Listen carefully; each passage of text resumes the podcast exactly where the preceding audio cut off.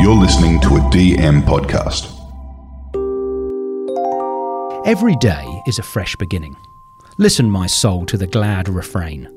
And spite of old sorrow and older sinning, and troubles forecast and possible pain, take heart with the day and begin again.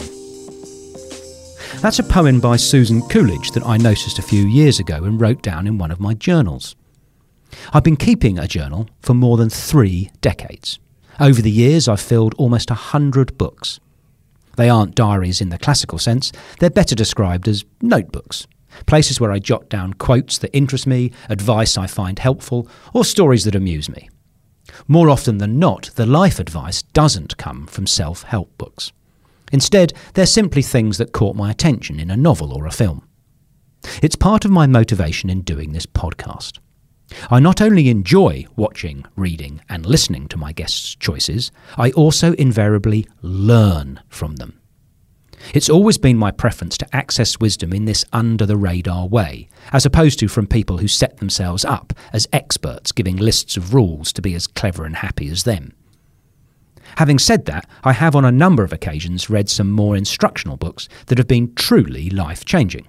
Too Soon Old, Too Late Smart by Gordon Livingston, Man's Search for Meaning by Viktor Frankl, Meditations by Marcus Aurelius, being three such examples. But despite books like these, I can't quite shake my cynical attitude to the modern self development industry, because it just seems to be overrun by so many false prophets. I lump them into four groups. First is the well intentioned idiots.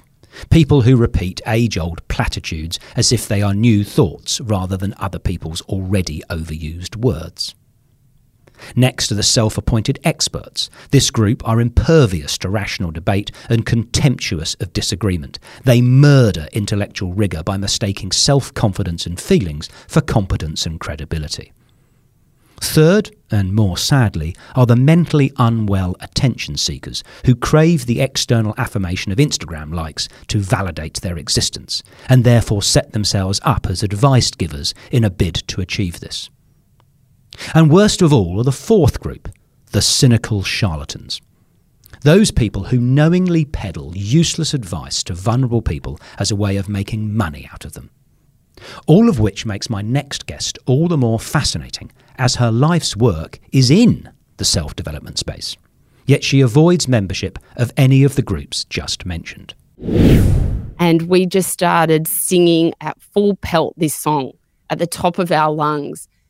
And so whenever I think about this song, it reminds me of freedom and how in that moment of singing that song, I couldn't have felt more free in my life. I mean, you know, in those early years, you don't really have any monetary woes because you're still too young kind of to get like a hardcore job. So you have like a little job whilst you're studying at uni. You don't have kids.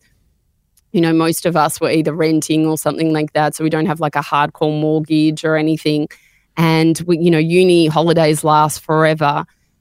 And I think there's something in that whole idea of freedom because it's something I talk to a lot of people on a life of greatness about because when we want monetary wealth and things like that, it's not that we want the money, we want to be free. And I think one of the greatest things that humans want in their life like is to be free. Sarah Grynberg's mission is to share research, knowledge and experiences that help people cultivate an extraordinary existence. To do this involves her interviewing a host of world famous names such as Mark Manson, Esther Perel, Matthew McConaughey, Wim Hof, Sadhguru, Simon Sinek, and Jay Shetty, amongst many others. Tune in next week to see how she responds to the Five of My Life challenge. There might even be some under the radar wisdom.